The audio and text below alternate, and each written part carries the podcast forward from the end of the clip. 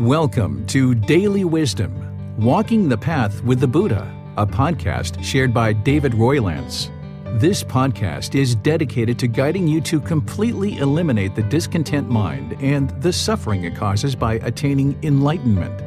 Learn and practice the teachings of Gautama Buddha that will guide you to fully attain a peaceful, calm, serene, and content mind with joy.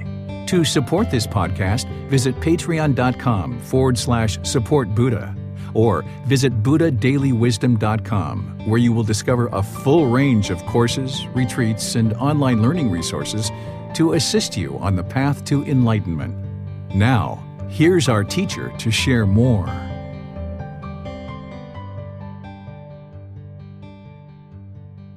Sawadee Hello and welcome to Daily Wisdom Walking the Path with the Buddha. Today is our group learning program, and we do meditation each Wednesday to encourage, support, and motivate each other in our meditation practice. This is also a time for you to ask any and all questions that you like related to the path to enlightenment to help you in your journey to get to enlightenment. So I'd like to welcome all of you and at the same time invite you to join us for class today. That we're going to start first with this guided breathing mindfulness meditation, and then afterwards, I'll open up to any and all questions that you guys might have whether it's related to meditation or any other aspect of your journey to enlightenment. You'll be able to put those questions into Facebook, YouTube, or Zoom, and I'll be able to see your questions in the comment section. If you're in Zoom, you can electronically raise your hand and ask any questions or follow up questions directly. So I'm really glad that you're here today, and let's go ahead and get started with our meditation. If you're sitting on the floor or sitting in a chair, you would like to have your lower body nice and comfortable. If you're on the floor, that might mean you have some cushions under your rear in order to get you up into the air. This lessens the angle at the hips, the knees, and the ankles. If you're on a chair, you might just have your feet flat on the floor or crossed at the ankles. The hands and the arms, you can put the right hand over the left and the thumbs together. This is the way that the Buddha did it and put it into his lap. But remember that this practice isn't about everybody doing it exactly the same. So, all of this guidance on your body positioning is just to help you get comfortable. So, if you like to have your right hand over your left with your thumbs together, go ahead and do that. But there's other options as well, like putting your palms on your thighs, the knees. Some people like to put their palms up. And if you're in a chair, you might even just rest your arms on the armrest of the chair. It's really up to you. You would like the lower body and hands and arms to be comfortable, not luxurious and not painful, but comfortable. The upper body, you would like it to be erect. If it was slouched, the mind would have a tendency to be complacent. Whereas if the upper body was real rigid and uptight, the mind would have a tendency to be overactive, perhaps with anxiety. So you would like the upper body to be erect. This keeps the mind attentive and alert during the meditation so that you can do the actual training. Next, you can just close the eyes and start breathing in through the nose and out through the nose. Here, you're just working to establish the breath. I'm going to do some chanting to ease us into meditation. You're welcome to join along with these chants. If you don't chant, you can just sit with the breath and start developing a nice natural breath. And I'll be back after the chanting to provide some guidance to help you get further into your meditation.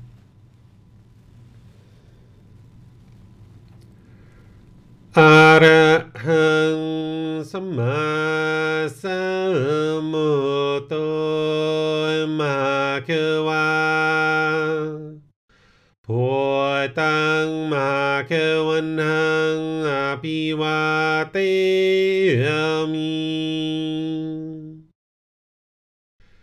สวะคาโตมาเกวตาตัมโมดามังนามาสามีสุปฏิปันโนมาเกวโตสาวกสังโฆ สังฆังนามามินับโมระสาภาควะโตอาระโตสมมาสัพพุตัสสะนับโมระสาภาควะโต arato sama saputasa namo rasa bhagavato. Arato sama saputasa Iti piso makawa arahang sama samuto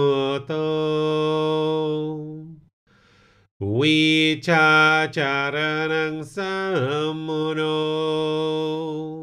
sakatrokawito. sekatoro kawito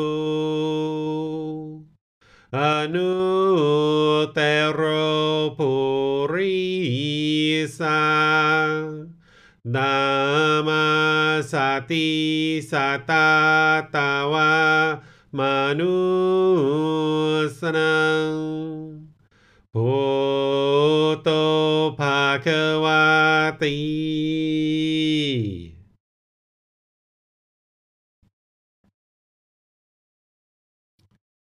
Okay, you should just be breathing in through the nose and out through the nose. Here you're just looking to establish the breath. A nice, natural, steady, consistent breath. Not forced or controlled, just a gradual inhale through the nose, experiencing the full breath. And whenever you're ready, exhale out through the nose. A nice, natural, steady exhale. Breathing in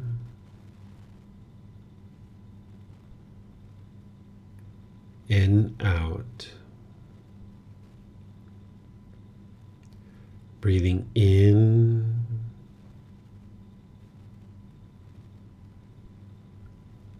and out.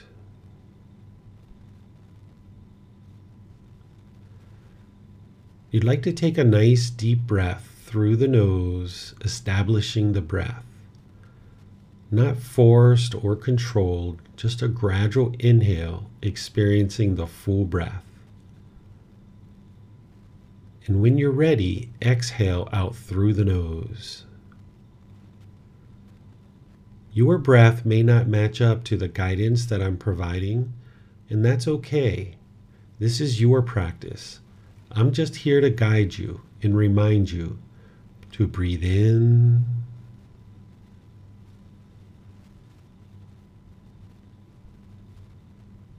and out.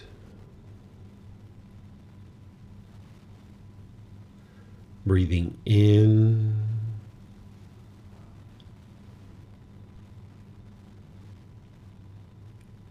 and out.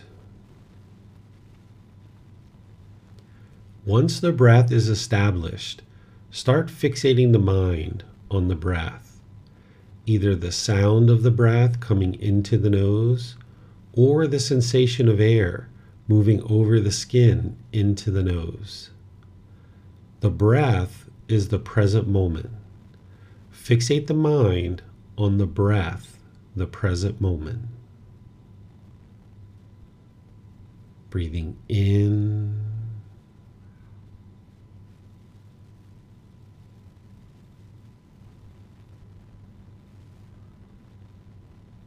in, out.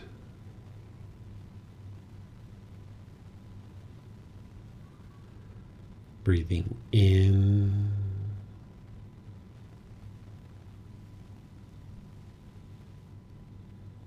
In, out.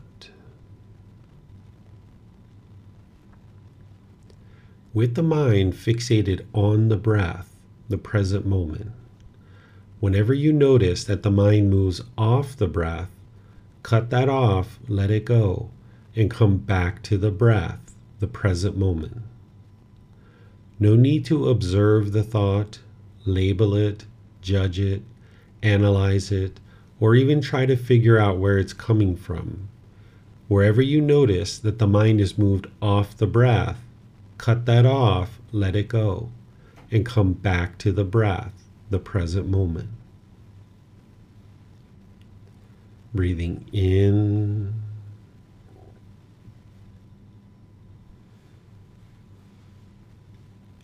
in, out.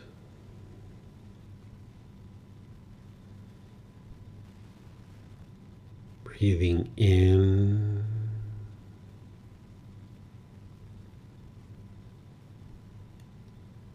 In, out. I'm going to be quiet now and let you do this work of focusing on the breath cutting off and letting go anytime the mind moves off the breath. You have nowhere to go. There's nothing to do. No one needs you right now. This is your time to focus on the breath. Breathing in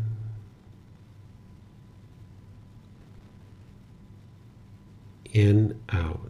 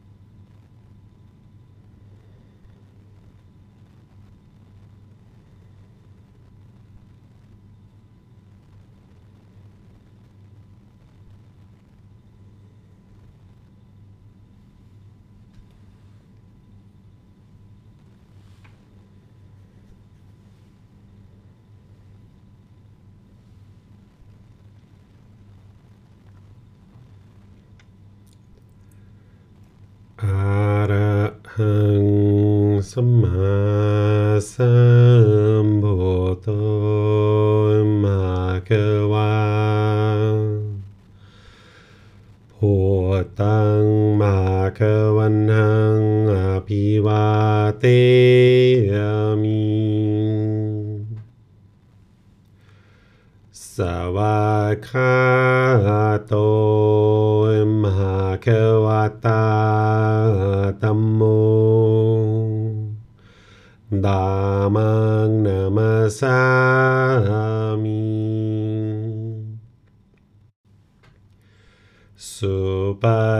pano emhakawato sa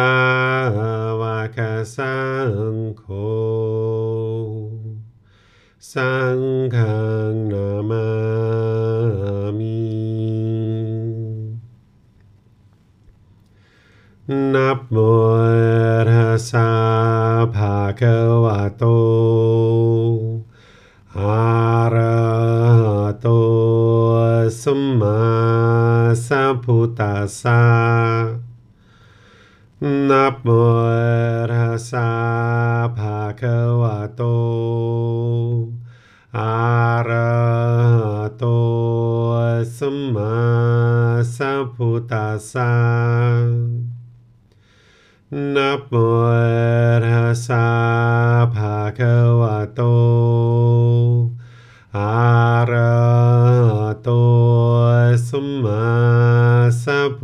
sa iti piso moto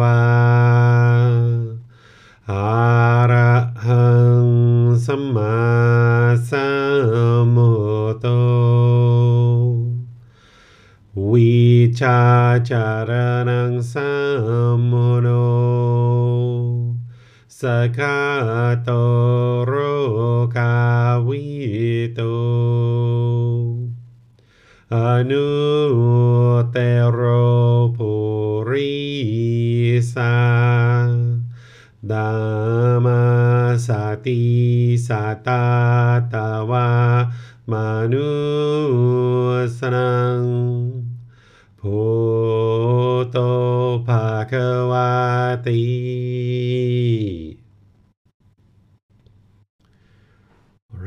guys would like to slowly make your way out of meditation,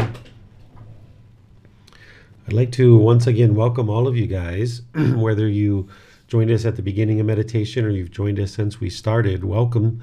And I would like to let you know that the way that I guide this particular class is we do a meditation at the very beginning, but then I open up to any and all questions that you guys might like to ask. You can put those into Facebook, YouTube, or Zoom, and I'll see those in the comment section. Or you can raise your hand in Zoom and ask any questions that you like. Oh, here we go. We got some questions in Zoom. So, okay, it looks like Christine, yours is first. Go ahead if you'd like to ask your questions. Hello, Teacher David. Thank you for this opportunity to ask. I have a question on pleasant feelings, or I'm not even sure if it's on pleasant feelings. I'm going to explain. Um, so, I noticed um, that I am a lot more mindful uh, in general. If I have a beautiful environment, it kind of helps me to remind myself to not get lost in thoughts.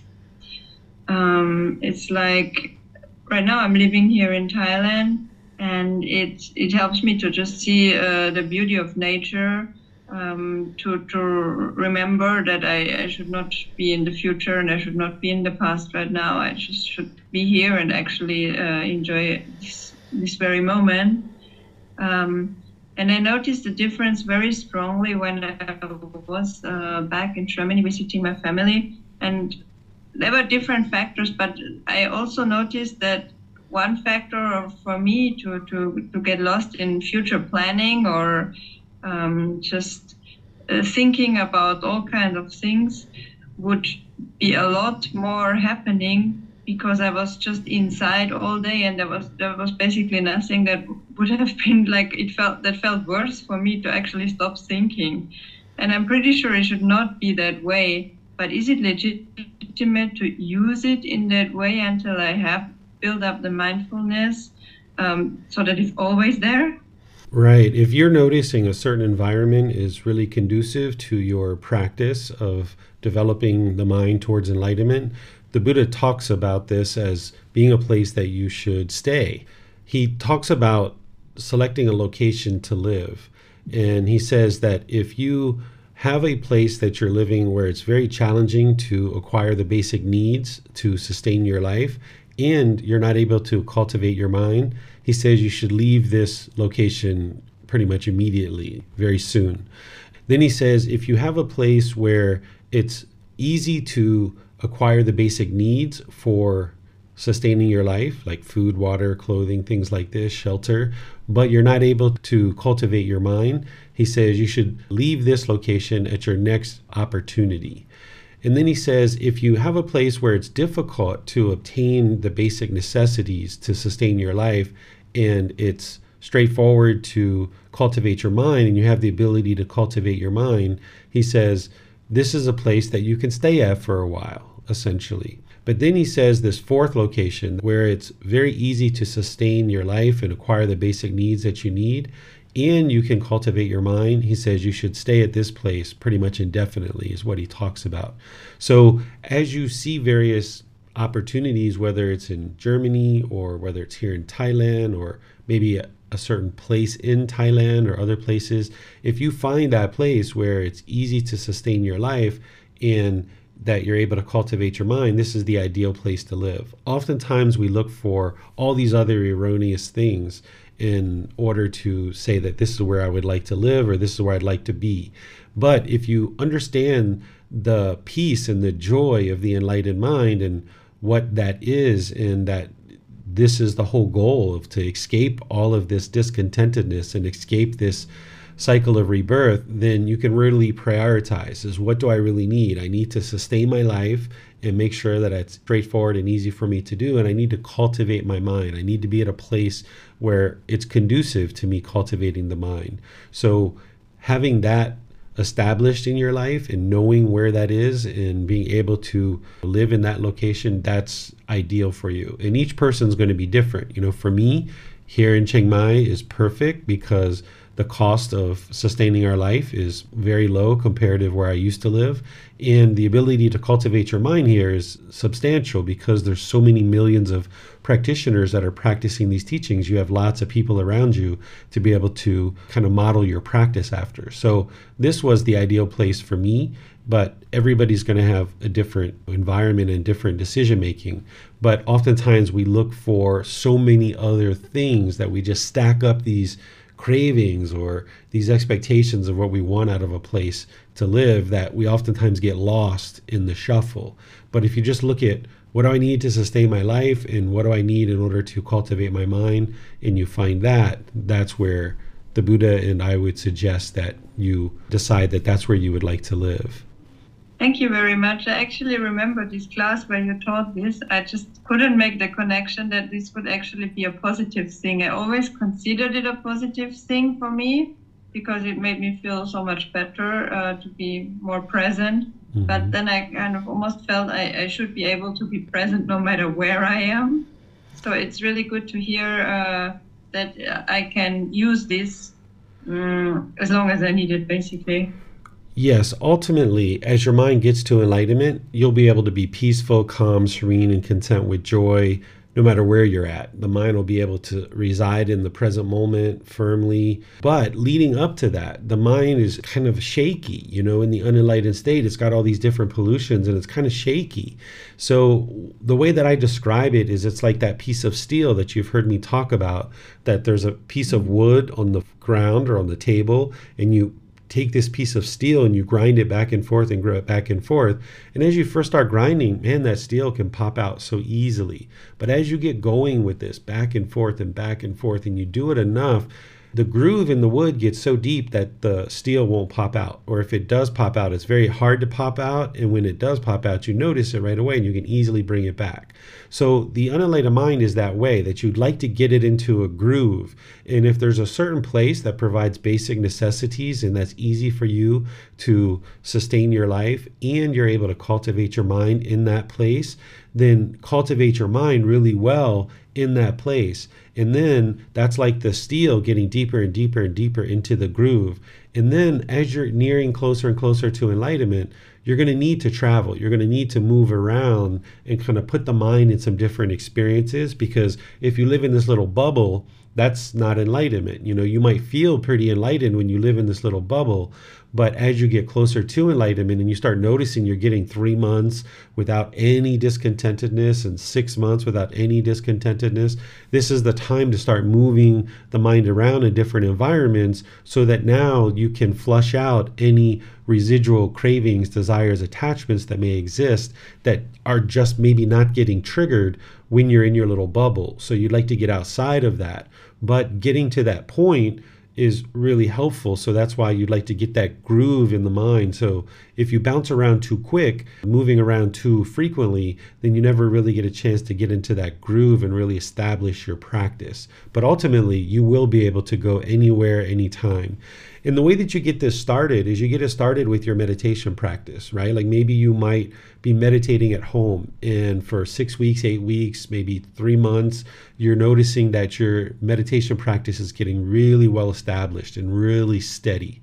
And now that you notice there's been some steadiness in the mind, you start moving your practice around. You might go to the park, or I know you live near the beach, perhaps, since you live on an island. You might go to the beach. You might go to a temple or different temples, and you move around at different times. You still keep your foundation at your own home where you're meditating there at least once or twice a day to ensure that you're continuing to make progress. But then you take the mind out into other environments at different times, so you get some impermanence. You get different lighting, you get different sounds, you get different environment, you get different where you're going to either be sitting or standing or lying or walking or something like this. So you'd like to introduce some impermanence to the mind and when you go to those other places, most likely your meditation practice isn't going to be as steady and isn't going to be as stable as it is at home. But as you go to those places regularly, you'll start stabilizing. And then as you are able to move the mind around in these different places, you'll get to the point where you can meditate anywhere, anytime. And now you've stabilized your mind because you can meditate at home, you can meditate at the park, you can meditate at any temple, you can meditate in the mountains, on the beach, and you've been able to stabilize your meditation practice like this by moving it around. And then you do the same thing where your living environment or any other aspect of your practice where you're noticing that the mind has a tendency to do the same thing over and over and over again, you'd like to introduce some impermanence. And I shared something with you, I don't mind sharing it publicly as well, that at one time I noticed my mind was attached to a particular type of underwear. This is what the mind can actually do and it can have so many minuscule attachments and the more mindfulness you have you can be aware of this that i have these cotton underwear and i have these kind of neoprene underwear that i buy here in thailand and the cotton ones are from america. And i noticed whenever i go to sleep i would wear the cotton ones and that was kind of the thing that i did. Well of course because of impermanence the cotton ones weren't available one particular night and I wore the neoprene ones and I had a really hard time falling asleep because the mind was experiencing contact in the body that it wasn't used to. This was impermanence. So then I had a really difficult time sleeping and I had to, you know, work through this and get to the point where I could sleep with any particular underwear, no matter what the fabric. So as you observe that the mind is trying to hold on to foods or fabrics or relationships or a certain rigid schedule in your day, certain place to meditate, any of these kind of things, you'd like to get established so that you can observe what's going on in your practice and then start introducing some impermanence so the mind can no longer hold on to it. And this is where things get shaken up in your practice a little bit. And that's okay. Because if you kept holding on to things, like if I kept trying to ensure that those cotton underwear were always available, they're not always going to be available if I'm just holding on to the cotton underwear.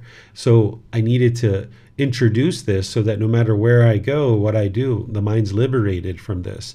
And then what you'll notice is as you're getting rid of each one of these cravings, desires, attachments, you're going to get more focus in the mind, more concentration, more clarity, deeper memory. Because when the mind is burdened with any kind of cravings, as silly as some of these are, then it's polluted and it's burdened with that and it's not functioning optimally. So as you're letting go of these cravings, the mind will start functioning more optimally and you'll see that concentration, clarity, deep memory, and the focus will come in. And now this will benefit you in all parts of your life.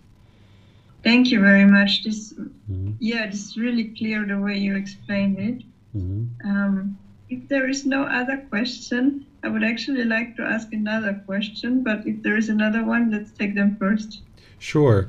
And one thing I would like to say on this topic too, Christine, is um, it's like a methodology. If you've ever been in business or you've ever done kind of system planning or something like this, usually you have certain best practices or certain methodologies or a certain process that you follow in business.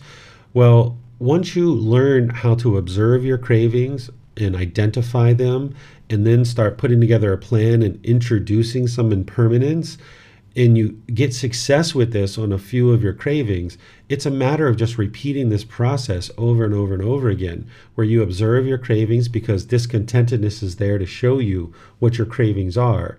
You notice those with mindfulness, you start to identify them and build that skill to identify them. Then you put a plan together in order to introduce some impermanence. And then when you see your mind's liberated from that craving, you just repeat this over and over and over again with all the different individual cravings that you notice as you're going through your day. And you start plucking these away and you start shedding them off like the layers of an onion. And eventually you get to the core of the onion and it's empty, right? It's the same thing with the mind.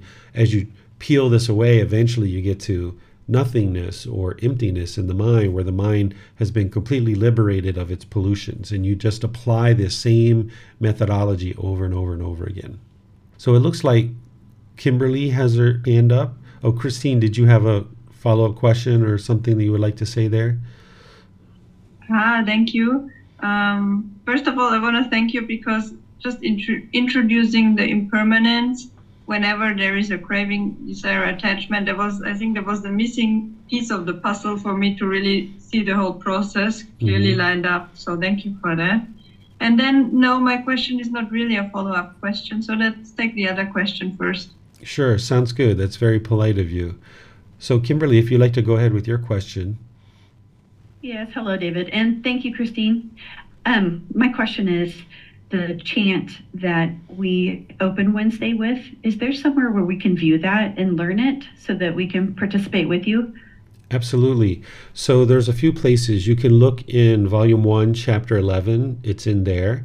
It's also on the website. If you go to free books, it has all the resources there, not just books, but towards the bottom, there's a one page front and back that you can print out and have available in your meditation area. So, those are two places you can see it printed in the translations as well. So, it has the Pali in the English translations. Then, if you look on the podcast and or the YouTube channel, I have recordings where I've just recorded the chanting. It's like a two and a half minute chant. It's just me chanting and that's it. So if you would like to practice this on your own with the printed version, you can have, you know, earphones in or you can have a speaker going where you play the chants with me chanting it and you chanting along. So you can be practicing this. And then you can also be practicing it here, of course, in the classes as well. So the combination of seeing it in print, using the recorded resources to practice and then practicing in class, you'll be able to gradually build up your practice to the point where you'll be able to chant as well. Oh, great. Thank you so much. Yes, you're welcome. I see some questions here in Zoom. Let's see. It looks like Amber's asking a question. It says, I have been doing breathing mindfulness meditation in earnest for a couple of months. Can you speak a little on if, how, or when loving kindness meditation should be introduced. Okay, so once your breathing mindfulness meditation practice is well established, this is a good time to bring in loving kindness meditation. What I usually recommend is a minimum of about four, six, or eight weeks, somewhere around there. That's usually where people's meditation practice gets pretty stabilized with breathing mindfulness meditation. But each person's different. You know, it could be shorter, it could be longer. So if you're feeling like you have a tendency to meditate regularly, that you understand how to do breathing mindfulness meditation, you've got your breath well established, you can do it even without guidance, then this is a good time to bring in loving kindness meditation because you're already understanding how to do breathing mindfulness meditation. Your mind is settled with it. Because when someone first starts learning, they might not have been meditating at all or they might not have been meditating with breathing mindfulness meditation the way that the Buddha teaches it and the way that I teach it. So when you start up your meditation practice, this is impermanence to the mind. And the unenlightened mind doesn't like impermanence. It craves permanence. It doesn't like change. So you bring in that first bit of impermanence to the mind, which is breathing mindfulness meditation. And you get acclimated with that and you bring your practice up, whether it's four weeks, six weeks, eight weeks, or longer. Every person's going to be a bit different. And then when you feel like it's pretty well established, then you can bring in the loving kindness. And now this is some more impermanence to the mind. And it's going to take it a bit of time to get stabilized with this. And then out of those two or three sessions per day, I recommend at least one be loving kindness. In that way, you have the loving kindness. And as you know, there's a little bit of breathing mindfulness at the beginning and end of that with the loving kindness in the middle. All right, so let's see what else we've got here. Thank you, Max, for sharing all of those links. That's very nice of you. Okay, you're welcome, Amber. Let me see if we have any on YouTube or Facebook. Looks like YouTube, we have a question with Bruce. Do you have any advice for people who are learning the Buddhist teachings but have a spouse who is not interested in learning the teachings? Interrupting during meditation and reading happens a lot. Okay, so you're going to be interrupted sometimes, Bruce, during meditation and reading, right? Because that's impermanence. If you're noticing any kind of irritation or annoyance or anything like that, that's the mind craving to study, craving to be meditating. So you need to get to the point where you're not getting discontent during that time frame. But then also, it does help that if you're noticing that there's frequent interruptions, that you can do things to kind of let people know that you're meditating. And the way that you do that is if you're meditating and people keep interrupting you, whether it's your spouse or children or what have you, and it's just like, you know, insignificant things, don't break from your meditation. Maybe you have broken from your meditation a few times and you've checked in with what they have and it's insignificant.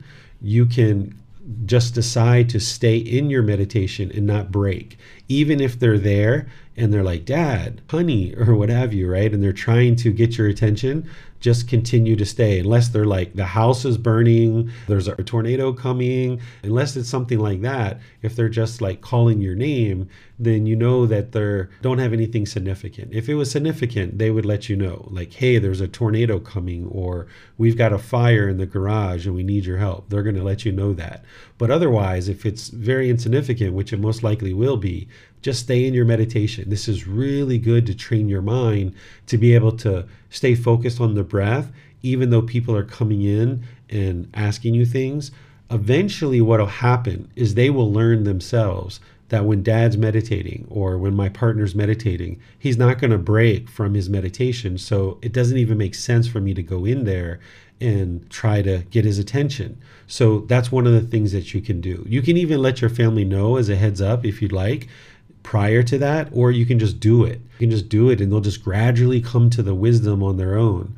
Or you can let them know, like, hey guys, by the way, just to let you know, when I'm meditating, if it's not something urgent, like the house is burning or there's a tornado coming, I'm not going to break from my meditation. I know that you guys come in and you have different things that you're asking for, but I'm not going to break from my meditation. It's really important for me to stay in my meditation. Now, if you do that, that's kind of telling people what you're doing, a little bit of, you know, maybe putting your expectations out there. You're not necessarily interested in that. So that's why I suggest the first one. And actually, the first one is better for your training because as you're focused on your breath and people are coming in, these are really helping you because as you hear the door as they're speaking to you you've got to get to the point where you let go and you maintain your practice of focusing on the breath.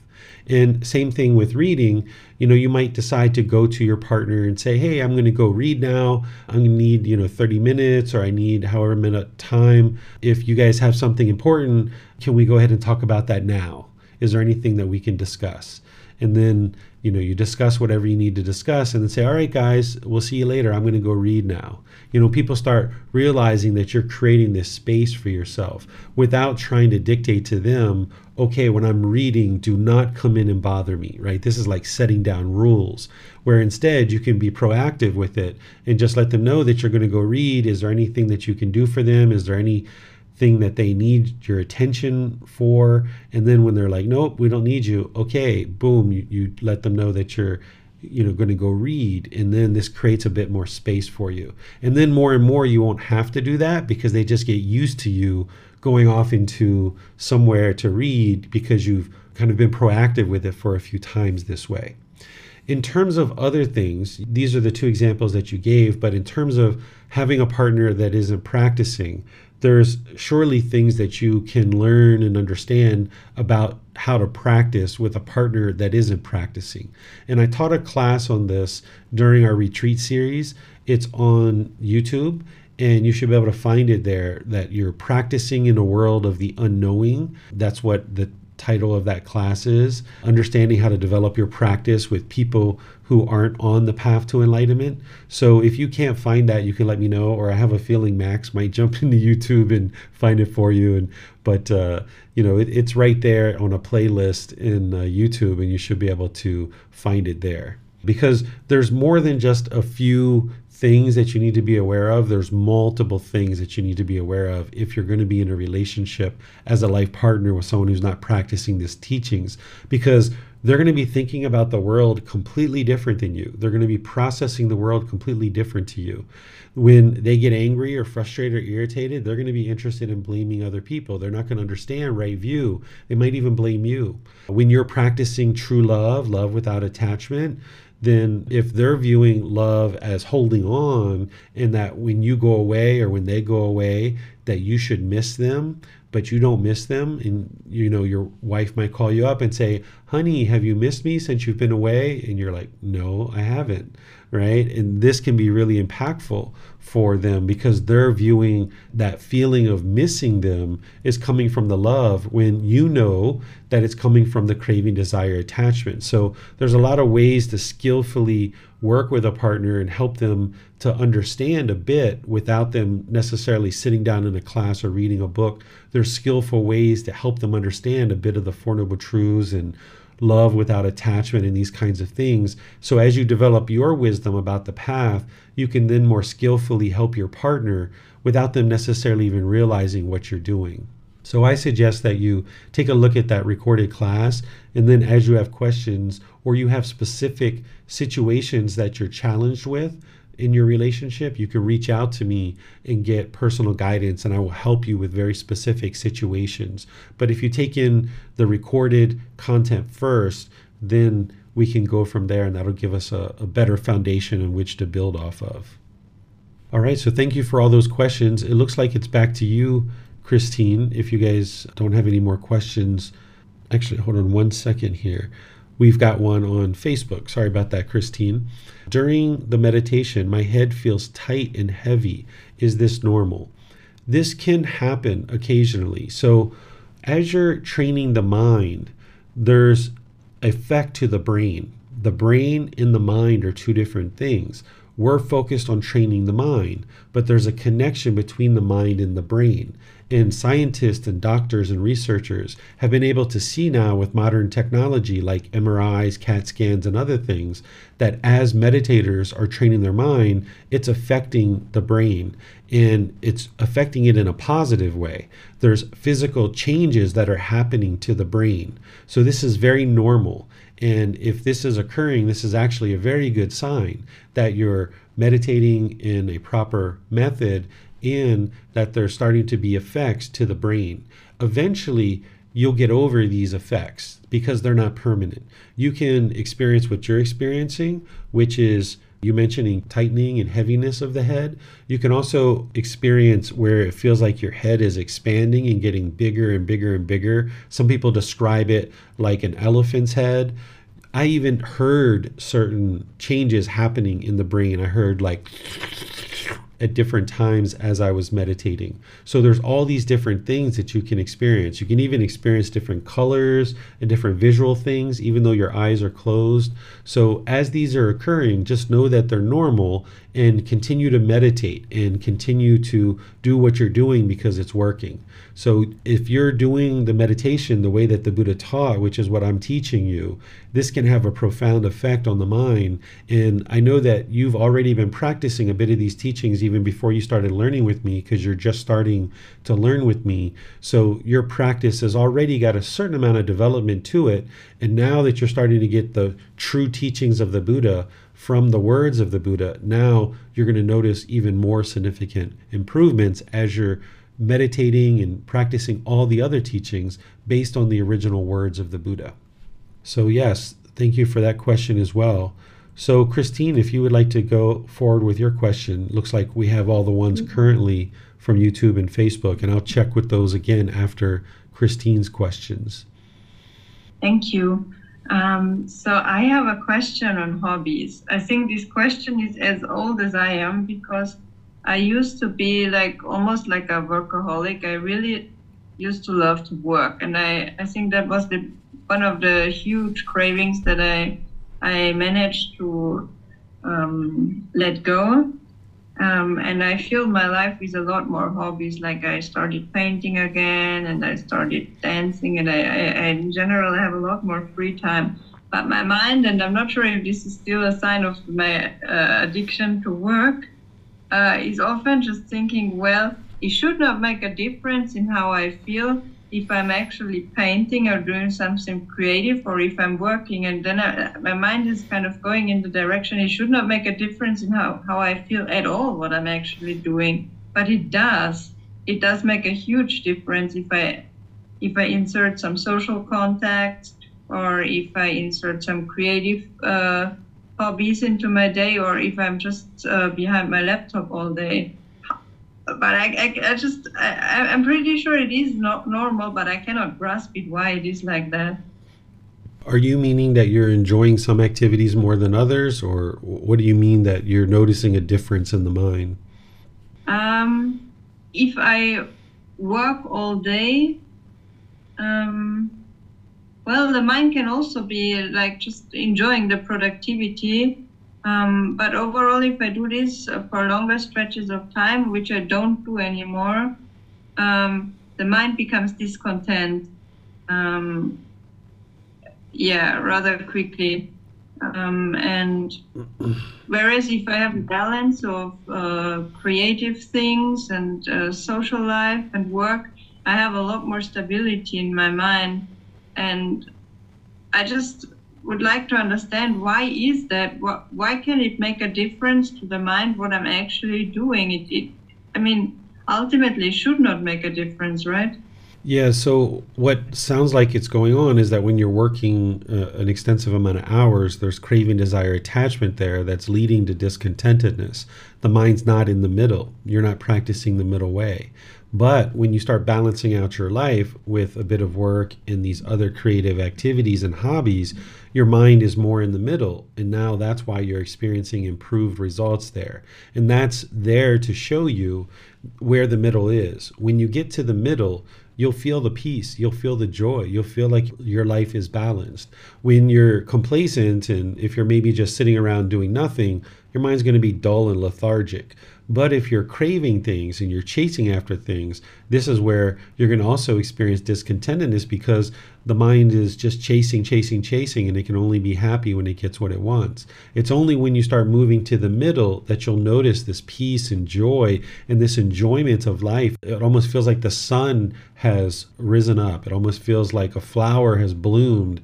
It feels like you're stepping into the sunlight. And wow, life is so fulfilling and so satisfying. And you just need to figure out how to continue to keep your life balanced on a day by day basis where you're not just engrossing yourself in work and just nose to the grindstone, but you're also not complacent either. Whereas if you do need to go through certain periods of more work, just be sure to balance it out. That maybe you work two or three hours and then maybe you take a little bit of a break and then you work another two or three hours and take a bit of a break.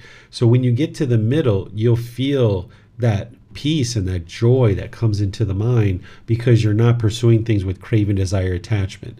In fact, if you're ever sitting down in doing some work, like say on a computer or I don't know 100% of what you're doing in your work, but if you're noticing that the mind is craving and longing, like, gosh, I just got to push through this. I got to get it done. I got to get it done. That's the mind craving, and you shouldn't allow it to do that. You're trying to rewire the mind.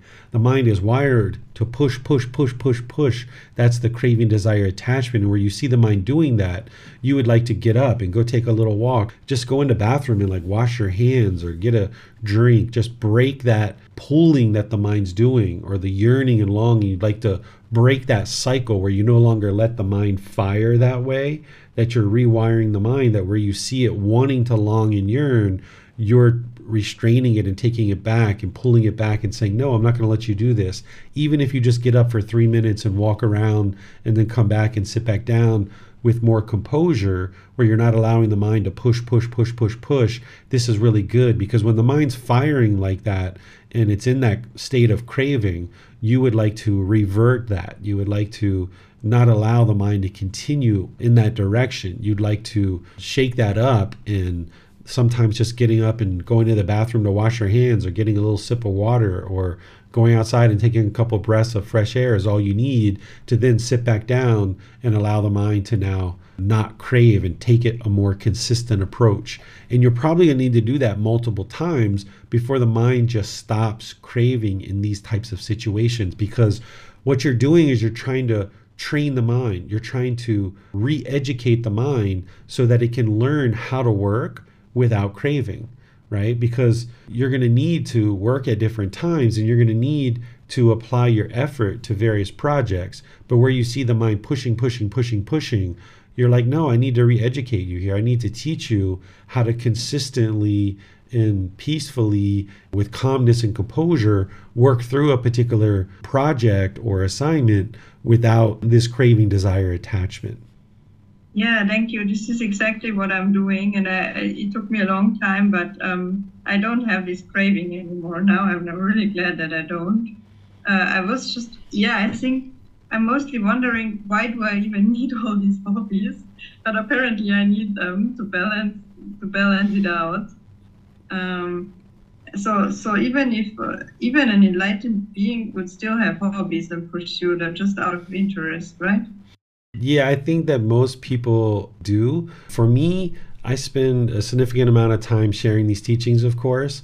But then, you know, I enjoy spending time with my son, with my wife. That's kind of like what I do if I'm not helping all of you in some way, whether it's in Facebook or at the temple or making a YouTube video or something like this. I'm usually spending time with my family. The hobbies that I used to do, those are long in the past, but I see my wife and I would consider her either enlightened or very close to enlightenment. I see her gardening, I see her going to the gym, I see her doing yoga, I see her doing all these kinds of things, going out with friends and people like this. I don't do as much of that stuff because I'm really focused on sharing the teachings, but I'm not sharing the teachings out of craving. Sometimes when we think about hobby, we think about it as not being necessarily too dedicated or serious with it, and it's something that comes and goes. But me helping people to learn and practice these teachings, this is what I'm interested in doing with the rest of my life. I've done all the hobbies and all the different things and I'm past all of that, but there's no harm in having hobbies. It's just that I prioritize my time to dedicate to helping people learn and practice these teachings where other enlightened beings are not necessarily sharing these teachings as a teacher. They might be doing things like my wife. She's a massage therapist, she gardens, she's a mom, she reads herself, investigates the teachings, she exercises, she does yoga, she spends time with friends, all these different things. So you can certainly have hobbies and be enlightened, but you might notice that these hobbies will come and go. If you have a certain craving to do a hobby, you might do that for a period of time and then realize, like, yeah, I'm not interested in that one anymore. I'm going to do this one over here. So you might notice that these come and go. Sometimes we feel like when we have a hobby, we need to stay dedicated to it for the rest of our life where that would be permanent. So if you notice that you have things that come and go in and out of your life, this is completely normal and don't feel like you have to hold on to any one particular thing. And one of the beautiful things about living in Thailand that you may be aware of or you may not be is that they're really well set up for people to extinguish cravings. So, for example, like you can rent a piano in Thailand for like $30 a month. You know, they'll come and deliver it to your house, set it up for you, and then it's there, right? And then when you're done, you just call them up and say, hey, come pick up your piano. I'm done with it, right? So you don't have to go out and buy it. Or if you are interested in rollerblading, you can just go somewhere and they have all the supplies there. You just rent it and then you rollerblade for a while and then you give them back. Or any other number of things, whether it's a musical instrument or painting or any number of things. Thailand is set up really well for this, where when I lived in America, if you would like to do these kinds of things, you have to purchase. So it takes a lot of time to build up the resources. Then you have to purchase it. And then you feel like, gosh, I spent all this money on it. I better do it for a really long time. And then if you give it up, you kind of maybe feel a bit guilty or shameful that you've spent the money and then you've now sold this new thing for such a low price. Where here in Thailand, you can just rent things so easily and use it for two or three, four, five months. And then when you're done, maybe it was a craving, maybe it wasn't. If it was a craving, you can just give it back. If it wasn't a craving and you tend to stay with it for a really long time, then you can transition to purchasing your own if that's what you would like to do. So there's all these opportunities with hobbies and activities whether it's here in Thailand and I'm sure other countries as well, where you can rent things and then that way you can extinguish these cravings more readily or decide that, hey, this is a hobby that I would like to partake in for an extended period of time. Thank you very much. Yeah, I did not know that you can rent a piano, but that's great. Wow. Yeah, I'm not sure about Koh but here in Chiang Mai, you surely can. All right, looks like we have a question here from Max. Uh, says, Teacher David, as you know, my current work and family situation is quite hectic with my wife and I being separated. She's working out of state and only comes into town a couple times a month as I work full time and raise my four year old twins. I don't have a lot of time to live a balanced life and I don't get to have a great practice free time for my hobbies and house chores, etc. Do you have any advice? Yeah, what I would suggest is understand that where you are in life right now isn't permanent. Your children are four years old. They require a lot of attention and supervision and time with them. As they age, they're going to become more and more independent and there that's going to give you more time to be able to attend to your own practice. So you tend to be very regular with classes that's outstanding. And of course your meditation practice you would like to build that up.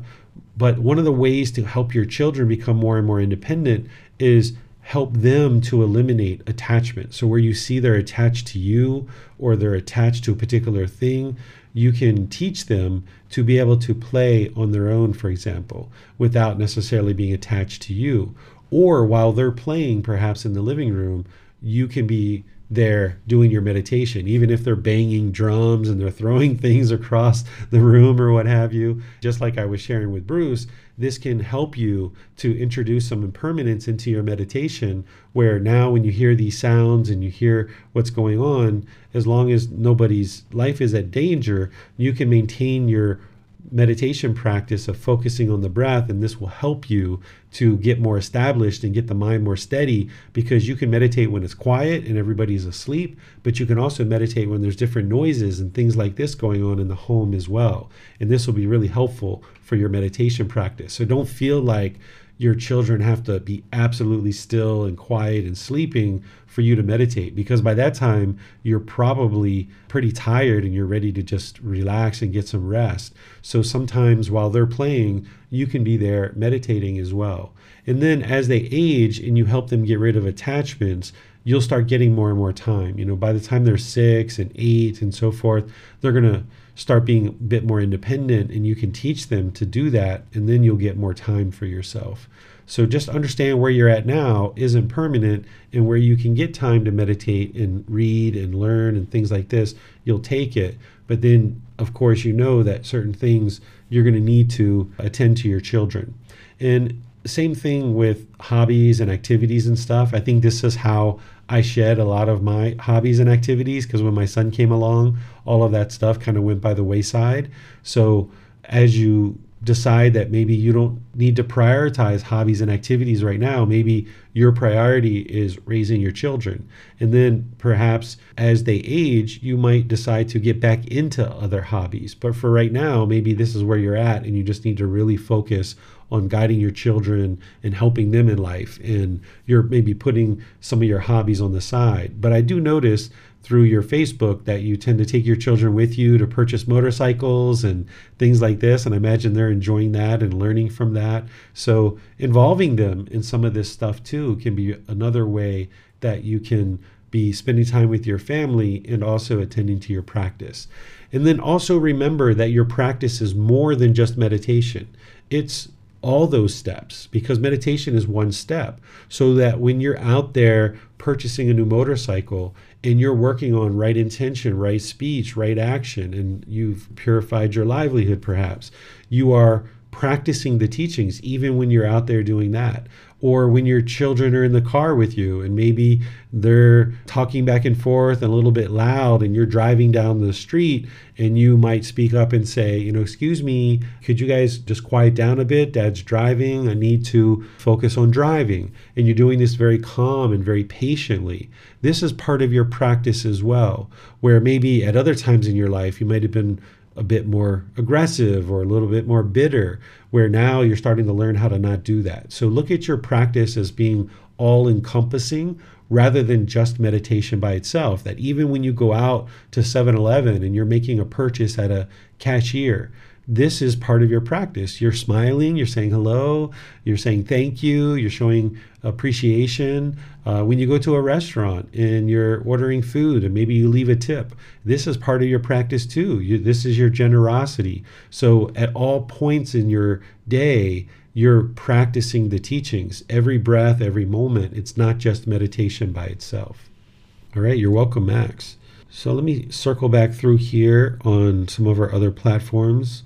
I'm sorry I don't know how to pronounce your name, my Ole. I think this is a Lao or Cambodian name. I'm not sure how to pronounce your name, but you're welcome. Very pleased to help you.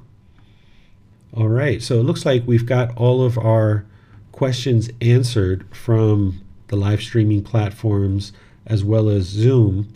Christine, I see your hands up. Was that just left over from before?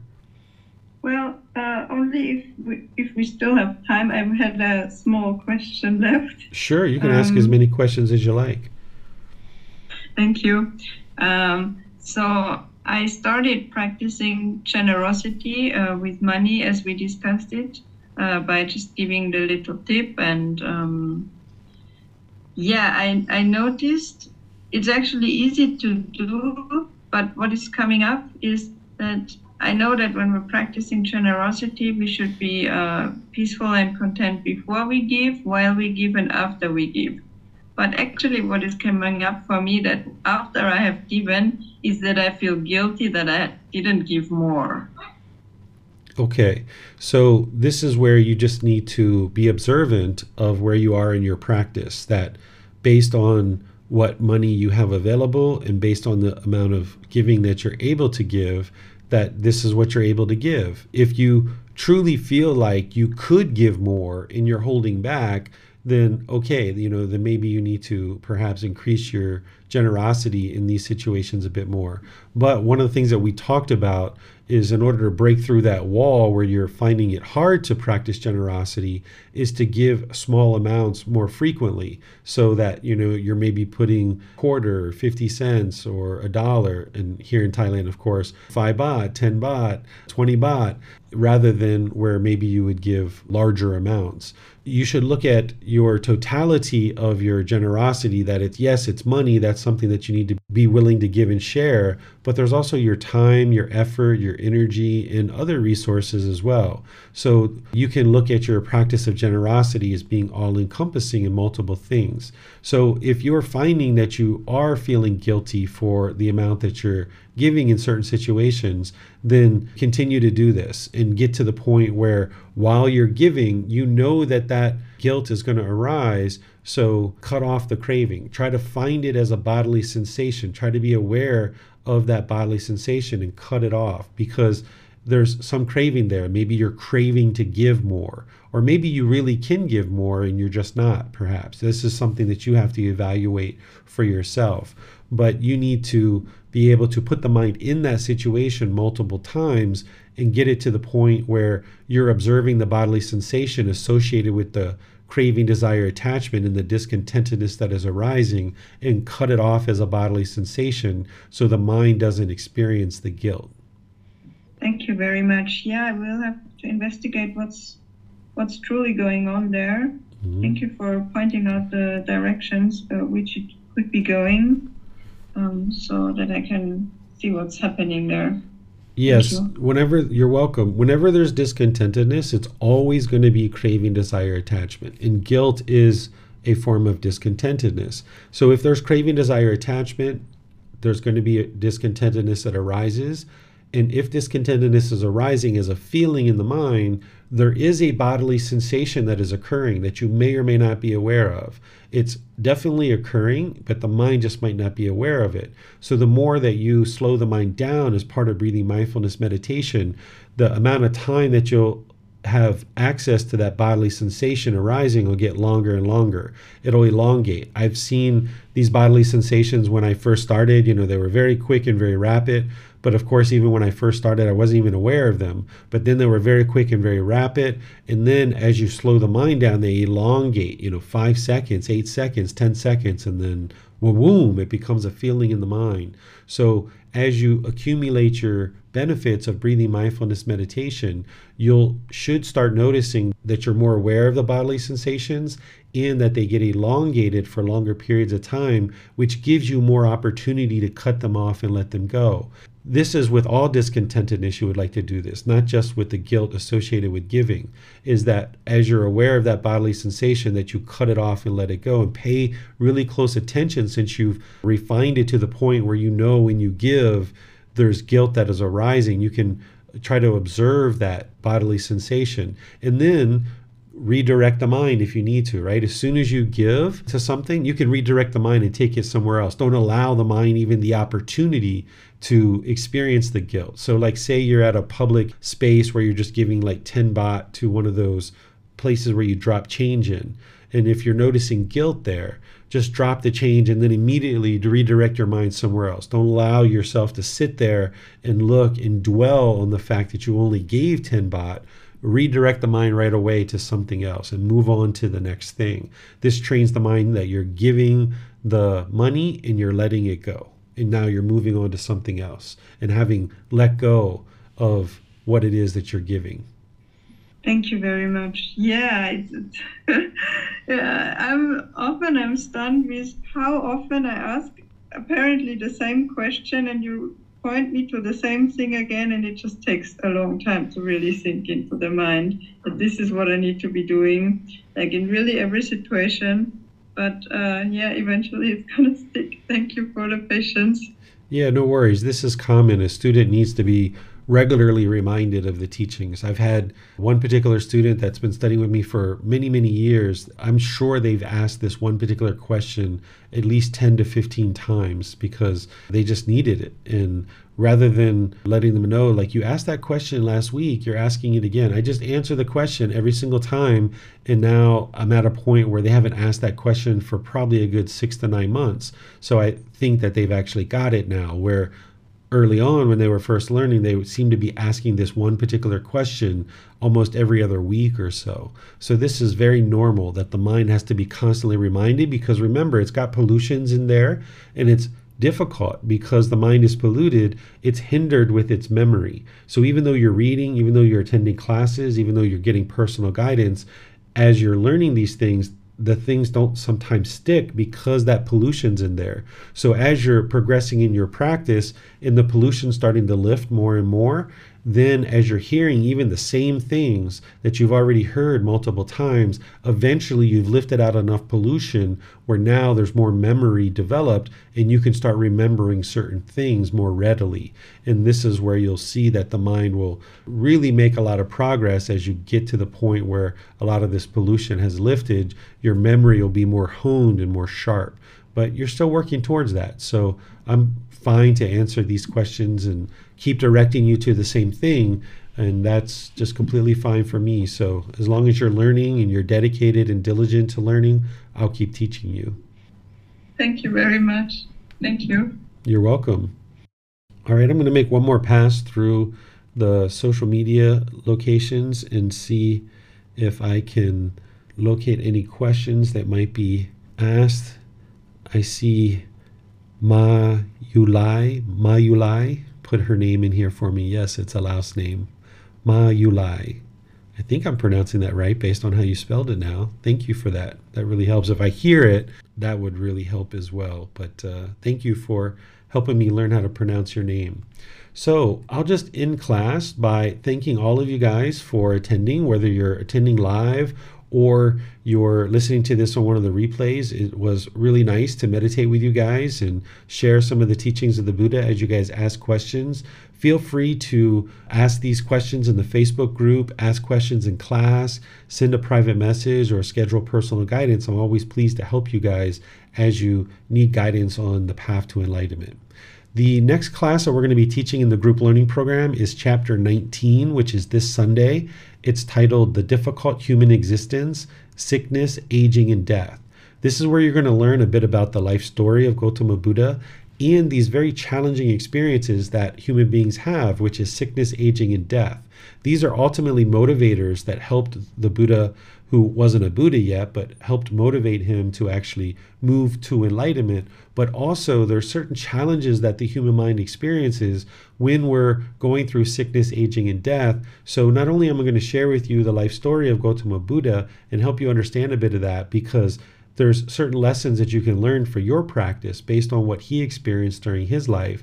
But then also, we're going to be talking about sickness, aging, and death so that you can understand better how to practice during these important times because you can be generating unwholesome karma during the times when you're sick or you're aging or near death. And what you would like to do is extinguish unwholesome karma. So during these challenging times, if you're producing unwholesome karma, it will create more challenges for you to get to enlightenment. So it's important that you understand those big events of sickness, aging, and death so that you can be sure you're only generating wholesome karma during those times.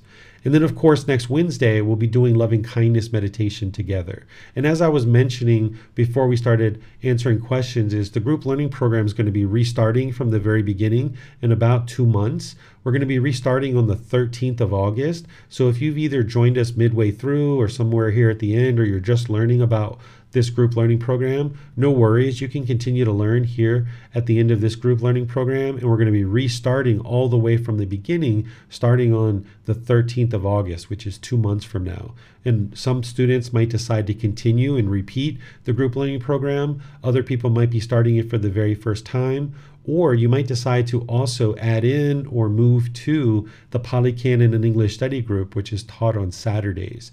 So those are all options, and we'll talk about those in more detail as we get closer to the end of this group learning program. And if you have friends or family that are interested in learning, this might be a good time to give them a heads up that our group learning program is restarting on the 13th of August, and it would be an ideal time for them to start with us as well. So, thank you all for joining for today's class, and we'll see you guys in one of these future classes. Have a very wonderful and lovely rest of your day. Sawadee khap. Thank you for listening to this podcast. To provide support for this podcast, visit patreon.com forward slash support Buddha. To access more teachings, visit buddhadailywisdom.com. There, you will discover a full range of courses, retreats, and online resources to assist you on the path to enlightenment. Remember to establish a daily, consistent meditation practice, along with learning and practicing these teachings. A well developed meditation practice is the foundation in which to train the mind to attain enlightenment.